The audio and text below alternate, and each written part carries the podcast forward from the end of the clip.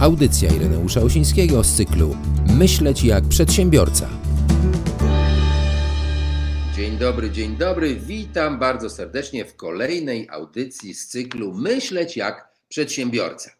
Ponieważ zbliża się 1 września i dalsza, a dla wielu nowa przygoda z edukacją, zaprosiłem dzisiaj do programu dyrektora do spraw dydaktycznych niepublicznej szkoły podstawowej Big Ben w Lubiczowie pod Warszawą. Mój gość pełni tam również funkcję nauczyciela, czyli jest na, jakby na pierwszej linii frontu, a swoją przygodę ze szkołą rozpoczęła kilka lat temu. Moim i Państwa gościem będzie dzisiaj pani Ola Perkowska. Witam Pani Olu.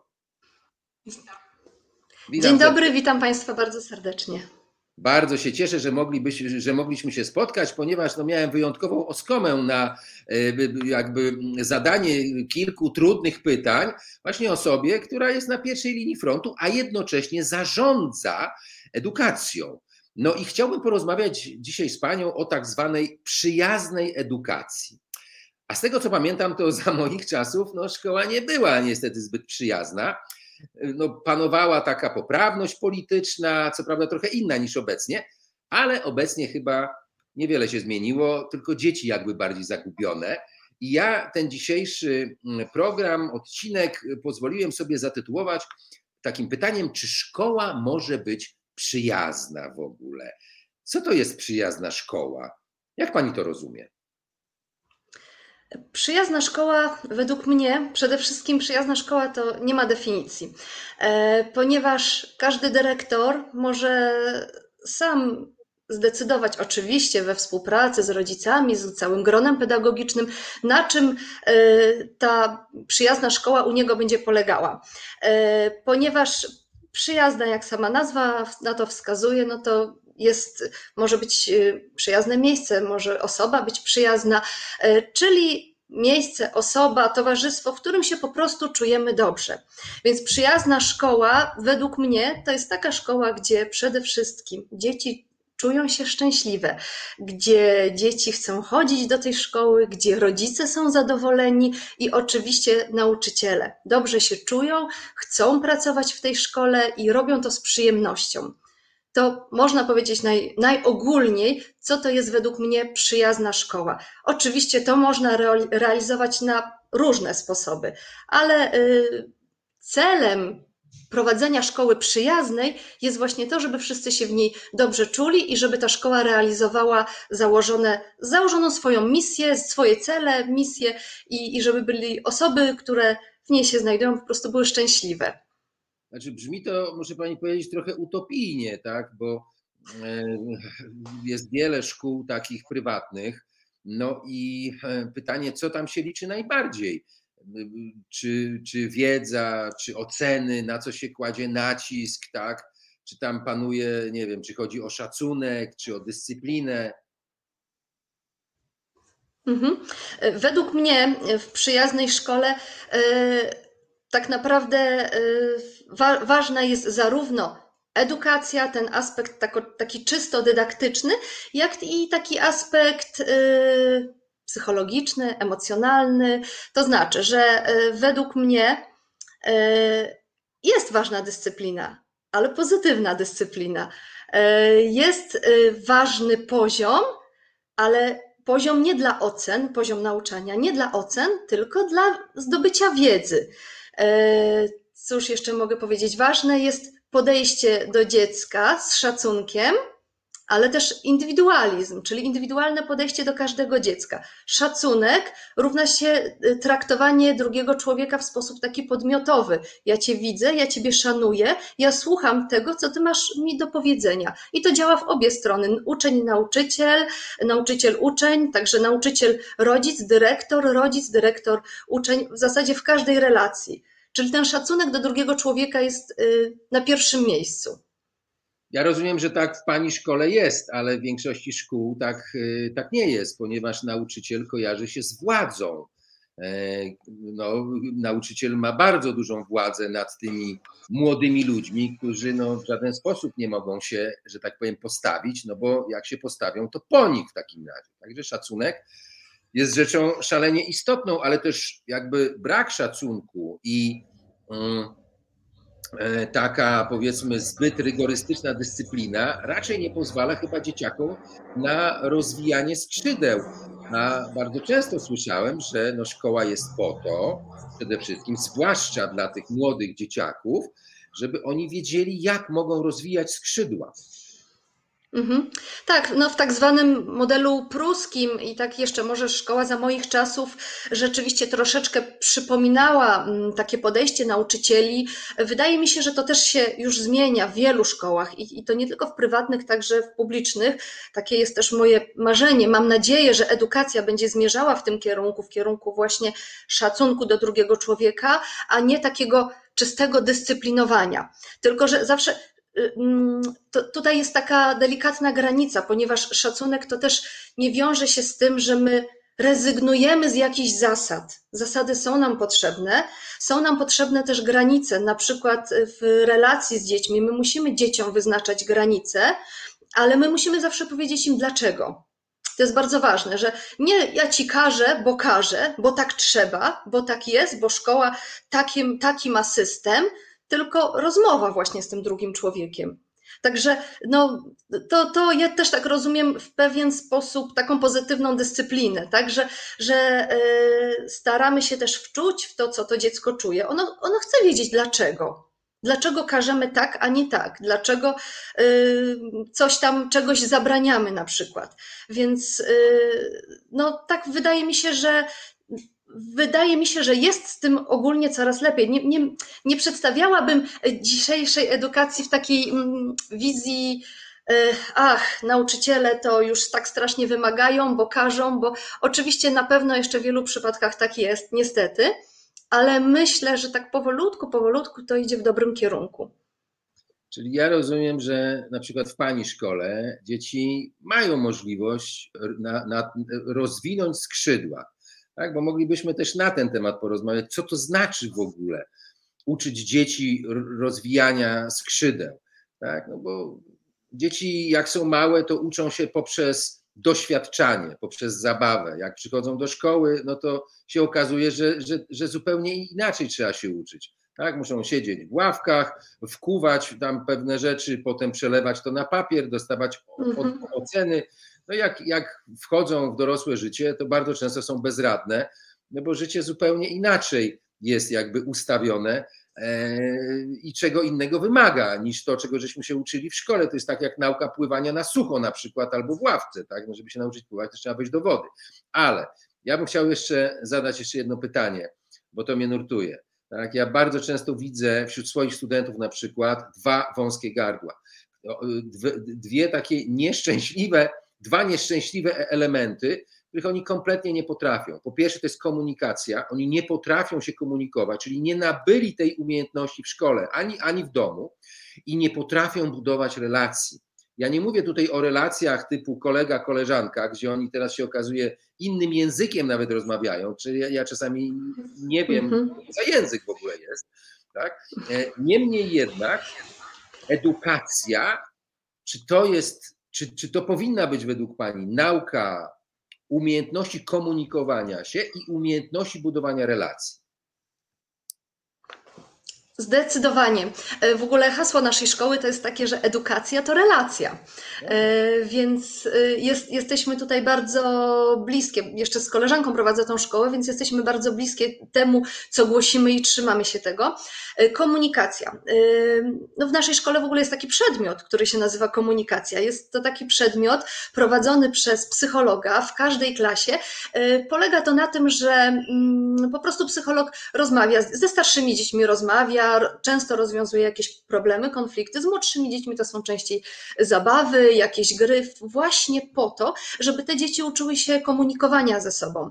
Bo co z tego, że my dzieciom, nie wiem, nawbijamy wiedzy do głowy, jeżeli potem w życiu takim nawet osobistym mogą sobie jakoś nie poradzić, mogą mieć trudności po prostu w tych relacjach, a zwłaszcza teraz, w dobie pandemii, teraz, gdzie bardzo często y, łączymy się zdalnie, czy dzieci w ogóle miały lekcje przecież zdalne, y, no to tym bardziej ta, taki przedmiot, czy w ogóle takie mm, nastawienie się na edukację y, właśnie w ten sposób, żeby duży nacisk kłaść na budowanie relacji i na uczenie komunikowania, to jest bardzo ważne. Tak mi się wydaje, że y, młodzież, może młodsze dzieci nie, ale te starsze, no ucierpiały przez tą edukację zdalną i te relacje bardzo często no, albo się osłabiły, albo wręcz się posypały i one potrzebują tutaj wsparcia psychologów, pedagogów, potrzebują rozmów, potrzebują no, czasami nawet terapii, no to wiadomo, w zależności od dziecka, e, ale wydaje mi się, że właśnie szkoła powinna kłaść na to duży nacisk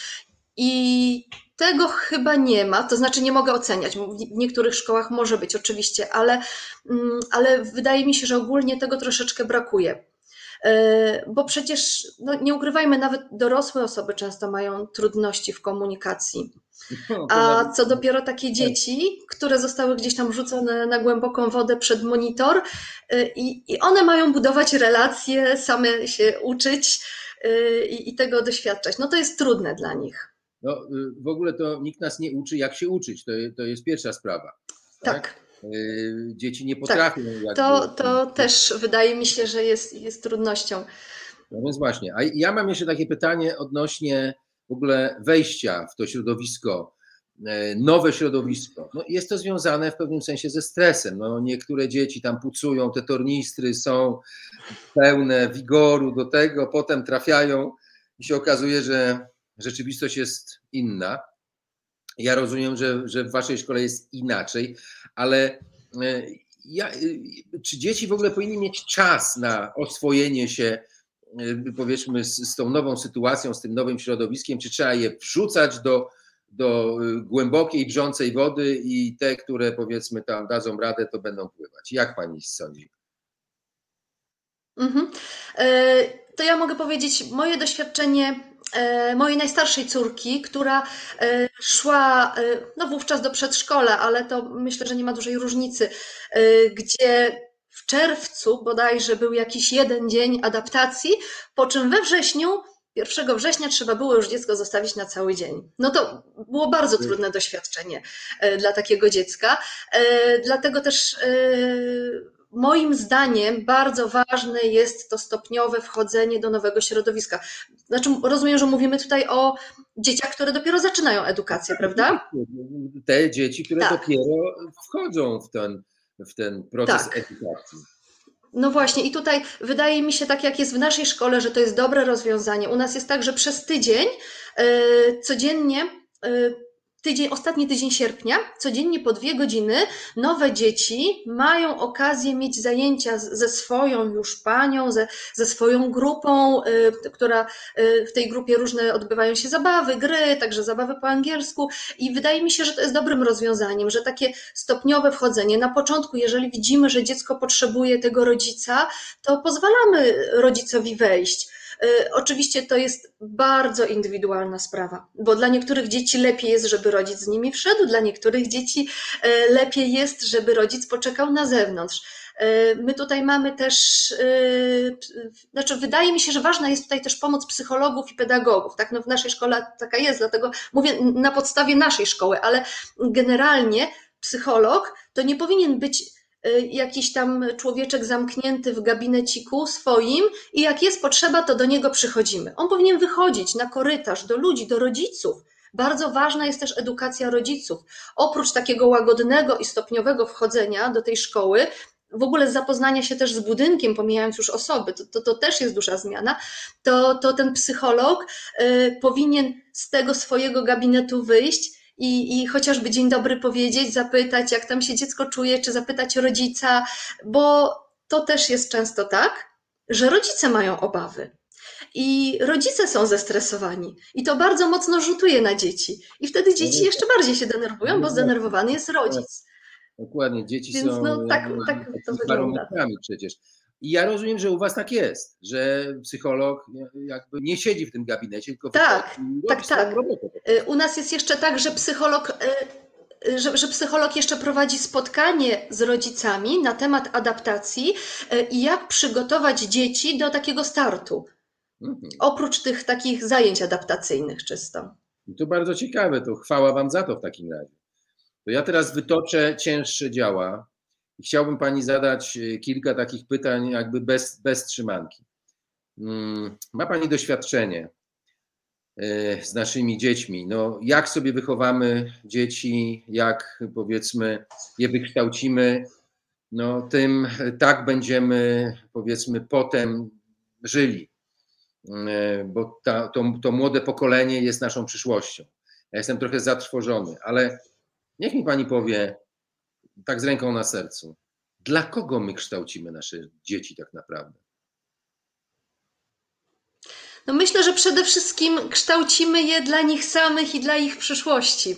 E, tylko tutaj to, to, to, jest taka, taka delikatna może mm, granica, żeby, żeby z jednej strony w tej edukacji wspierać dziecko, doradzać dziecku jakieś, y, co dla niego według rodzica jest dobre, ale z drugiej strony, żeby dać dziecku pewną wolność. Jeszcze zależy o jakim dziecku mówimy, no bo wiadomo, sześciolatki czy czternastolatki, jest to, jest to duża różnica, ale y, uważam, że, że dzieci powinny w pewnym momencie dać im po prostu jakiś, jakiś, yy, jakąś możliwość wyboru. Na przykład, jeżeli mówimy tutaj już o nastolatkach czy o dzieciach, które kończą szkołę podstawową, no to moim zdaniem yy, dać możliwość na przykład takiemu dziecku wybrać liceum. Yy, Dlatego też o tym mówię, bo spotkałam się z, z, różnymi osobami, rodzicami, którzy różnie reagują na to, że dziecko chce to liceum, rodzice chcą inne na przykład, yy, ale bardzo ważna jest moim zdaniem rozmowa, Y,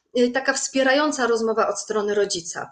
Y, natomiast w ogóle też dla kogo? No to przede wszystkim y, też no, dla siebie, tak, dla nich samych, żeby one potem sobie poradziły w życiu i żeby też umiały sobie, nie chodzi tylko tutaj o wiedzę, tylko chodzi o to, żeby sobie po prostu poradziły w życiu, żeby umiały się odnaleźć w takim trudnym świecie, zagubionym, no ale też po to, żeby Y, funkcjonować jak najlepiej, żeby to już może zabrzmi bardzo górnolotnie, ale na pewno dla przyszłych pokoleń.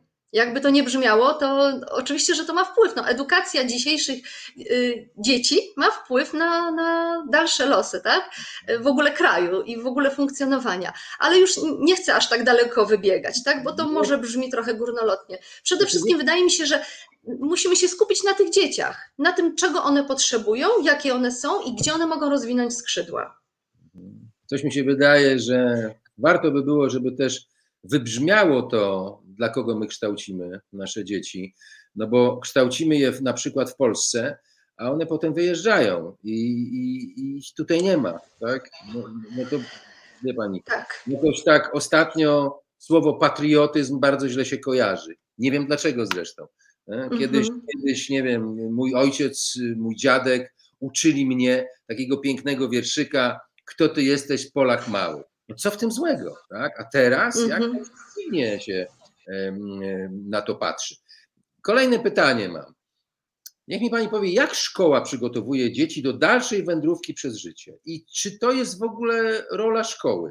A może jest to rola rodziców? Czy na przykład rodzice, nie wiem, tłumacząc się brakiem czasu, zrzucają ten obowiązek na szkołę i potem umywają ręce jak piłat z pontu i mówią, no jakżeś się tutaj przygotowali, to moje dziecko. Mhm.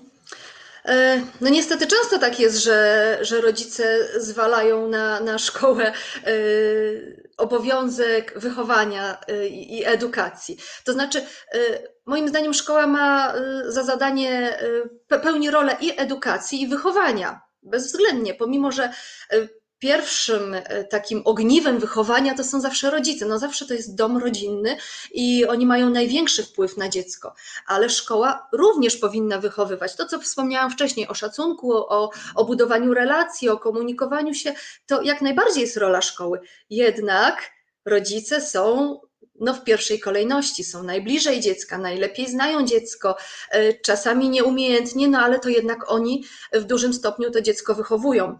E, I tutaj nawet nie o to chodzi, kto wychowuje, czy szkoła, czy, czy rodzic, tylko ważna jest współpraca. I żeby rodzice i nauczyciele byli tak zwanym jednym frontem, żeby mówili jednym głosem. Niestety nie zawsze to się sprawdza. I wtedy takie dziecko jest skołowane, no i jest mu trudno. Inaczej zachowuje się w szkole, inaczej zachowuje się w domu.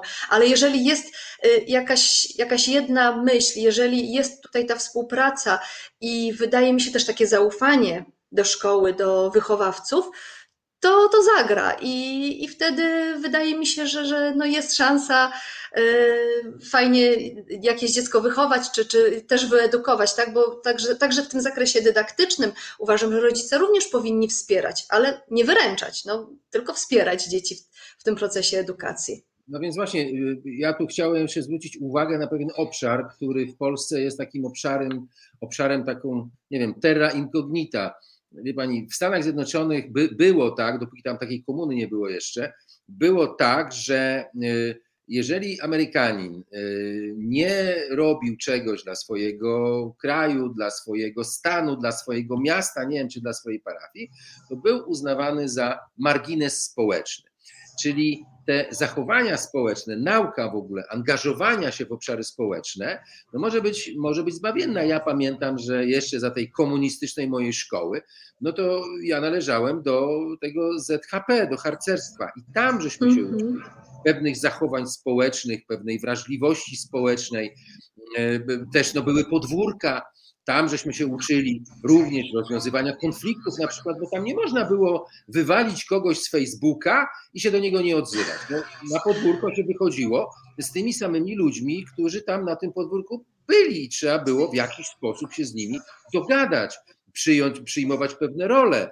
Były różnego rodzaju zabawy i tak dalej, tak? Także no właśnie takie pytanie tutaj mhm wcześniej miałem, tak, czy szkoła powinna uczyć, czy też wychowywać i czy te role czasami się tutaj czasami nie nakładają, ale te mm, działania społeczne już mm, według mnie powinny być no, jakoś tak mm, przedstawiane tym, tym dzieciom i korzyści mm -hmm. związane z tym. Co Pani o tym sądzi? Mm -hmm. E, no tutaj jeżeli chodzi o takie działania społeczne, to e, wydaje mi się, że szkoła również powinna to realizować. U nas, e, nieskromnie powiem, to jest, mianowicie działa Szkolne Centrum Wolontariatu i wydaje mi się, że w wielu szkołach też to jest, ale tutaj widzę pewną trudność ponieważ młodzi ludzie, no niestety często są mocno roszczeniowi. I my staramy się tutaj wszczepić im właśnie taką iskierkę, taką chęć zrobienia czegoś dla społeczeństwa, na przykład w tym kole wolontariatu. E, wysyłamy ich na różne akcje. Tam też z młodszymi uczniami współpracują, pomagają młodszym, chodzą do przedszkoli, pomagają w różnych imprezach gminnych, ale to nawet nie o to chodzi, co oni robią, tylko chodzi o to, jak, jak oni to e, odbierają. E, niestety, często jest to złożone z tym, że e, liczą na jakieś dodatkowe punkty na świadectwie, jeżeli mówimy tutaj o uczniach, którzy są już blisko ósmej klasy. I czas, no i, już niektórzy, bo nie wszyscy, tak, są tak nauczeni takiego coś za coś podejścia, że już to podejście społeczne, no wolontariat jest, bo wiem, że za to dostanę punkt, no dobra, zrobię to a właśnie chcielibyśmy, żeby to tak też płynęło od serca, tak, żeby oni mieli w sobie taką chęć pomagania i angażowania się. I to też tak naprawdę z jednej strony jest to pomaganie komuś innemu, ale to się robi dla nich samych, bo w ten sposób oni wypracowują u siebie pewną przedsiębiorczość, y, jakieś pomysły y, mogą sami wysuwać, mogą, mogą coś właśnie proponować fajnego y, i oni tak naprawdę robią to dla siebie, pomimo że gdzieś tam pomagają, angażują się w jakieś akcje. I chyba najtrudniejsze jest im to wytłumaczenie i przekazanie, że, on, że, że warto, po prostu, że warto. No więc właśnie, bo y, to było takie moje ostatnie pytanie na dobitkę. E, powiedziała Pani tutaj o, o przedsiębiorczości. E, no, przedsiębiorczość to jest pewien stan umysłu.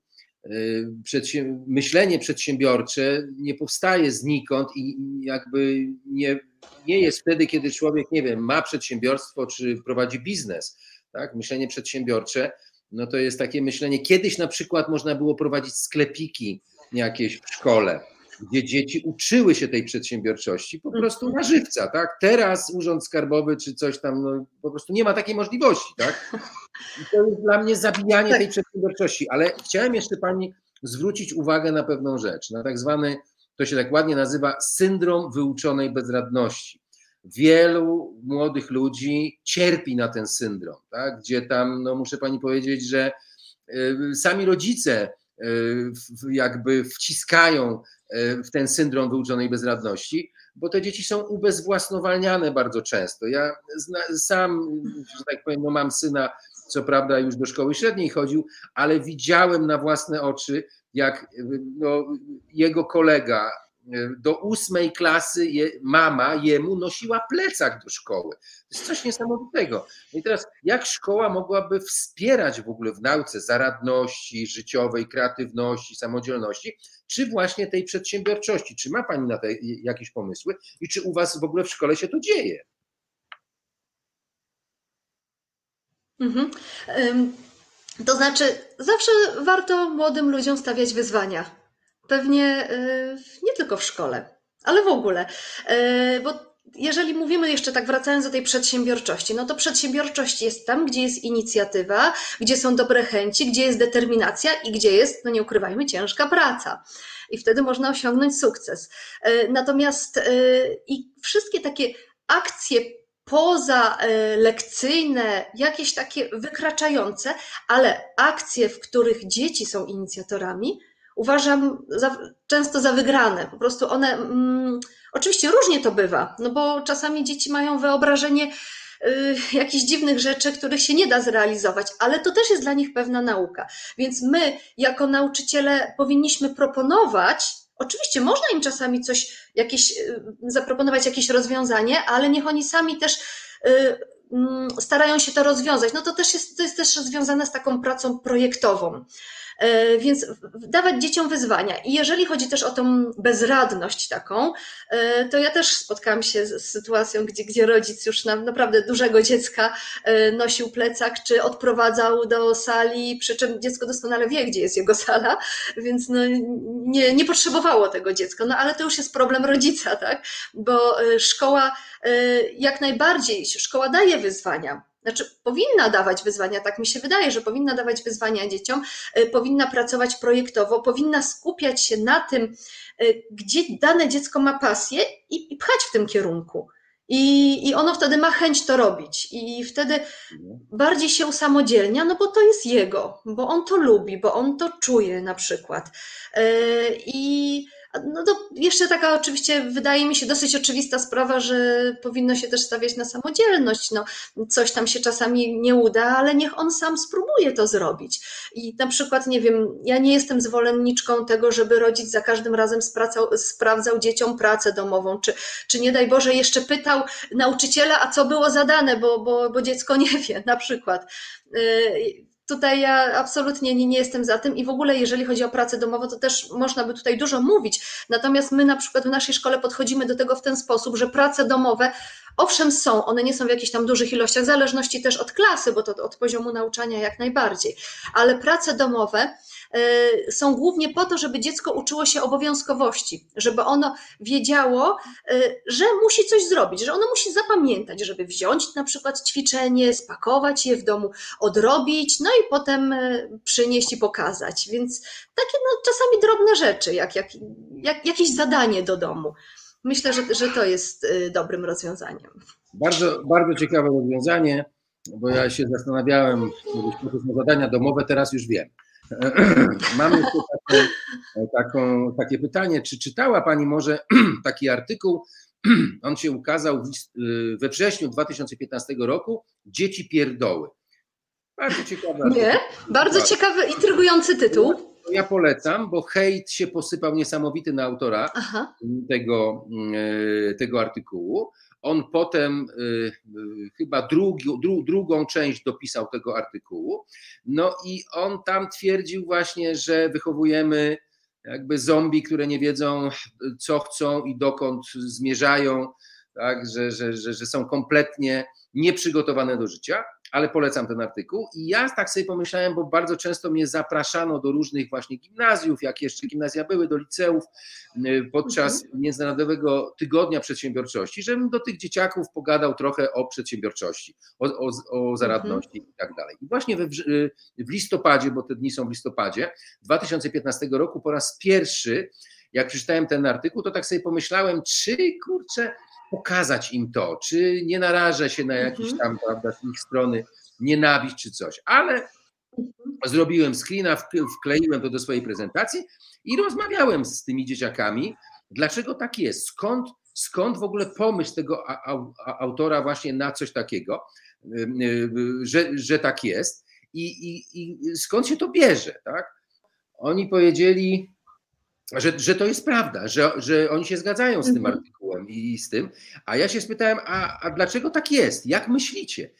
Tych dzieciaków się spytałem. Kto jest temu winny? I odpowiedź za Mhm. każdym razem, a takich spotkań miałem naprawdę masę już. Za Mhm. każdym razem była taka sama odpowiedź. Kto jest temu winny? Jak pani myśli, kto jest temu winny? No ja myślę, że to przede wszystkim y, rodzice i nauczyciele. No Y, Taka, nie, nie, odpowiedź była rodzice. A ja się wtedy spytałem, no dobrze, ale ja no też y, przerzucałem winę na rodziców i, i obarczałem, ale co oni takiego robią, że jest taka sytuacja? I bardzo często odpowiedź była taka sama. Są nadopiekuńczy. I coś mi się wydaje, że ten syndrom, wy- sy- sy- syndrom wyuczonej bezradności właśnie z tego wynika. I to, co pani powiedziała, że, że Mhm. dzieciakom trzeba dać pewne wyzwania, dawać pewne wyzwania, trzeba im dać możliwość wchodzenia w pewne role, żeby oni się mogli Mhm. jakby na tym poligonie uczyć pewnych Mhm. rzeczy. Tak, no człowiek. Tak, ale też, ale też dlaczego. Coś. Słowo pana słyszę, ale chyba coś przerywa. Ale dlaczego uważam, że też nauczyciele? Dlatego, że jeżeli mówimy o tym starym systemie wychowania, na przykład o tym modelu pruskim, to, y, to właśnie tam jest taka edukacja wprowadzana, że jest powiedziane, masz zrobić to i to, odtąd dotąd, a nie dlaczego. A, a, a nie, że może coś więcej, może jakoś inaczej. Nie, masz zrobić to w ten sposób, takie zadanie matematyczne masz zrobić tak, a nie inaczej. A jeżeli dziecko wykracza i ma jakieś swoje y, pomysły, no to jest wtedy przycinane, tak? No to, to, to, to jest, wydaje mi się, że to też może mieć wpływ. Po prostu dzieci nie wiedzą dlaczego, coś tam mają robić odtąd dotąd i, i koniec. No to jest w ogóle podstawowe pytanie, dlaczego? Nawet Simon Sinek napisał taką książkę Zacznij od dlaczego. To jest fantastyczna książka też dla młodych ludzi o przywództwie. A Sir Ken Robinson w 2006 roku na konferencji TED powiedział genialną rzecz, że dzieci rodzą się kreatywne, twórcze, a potem w procesie e- edukacji są z tej kreatywności i twórczości we, wyedukowywane. I to jest strasznie przykre, ale mam nadzieję, że wasza szkoła e, no, jakby nie, będzie niosła ten kaganek oświaty, edukacji, że tak powiem. No i, i rozwijajcie się i twórzcie, nie wiem, skalujcie ten biznes, żeby, żeby to nasze pokolenie, powiedzmy tych młodych ludzi, abyśmy się mogli na nim potem oprzeć. Pani Olu, bardzo dziękuję za tą rozmowę, bardzo dziękuję za, za, to, za to spotkanie. Trzymam kciuki bardzo mocno za powodzenie tej akcji, no i za to nasze młode pokolenie. Robi Pani dobrą robotę. Życzę wszystkiego dobrego i do zobaczenia. Dziękuję bardzo i rzeczywiście trzymajmy kciuki za tych młodych, bo przed nimi na pewno duże wyzwania stoją i nie jest im łatwo. Dziękuję bardzo. Wszystkiego dobrego. Do zobaczenia.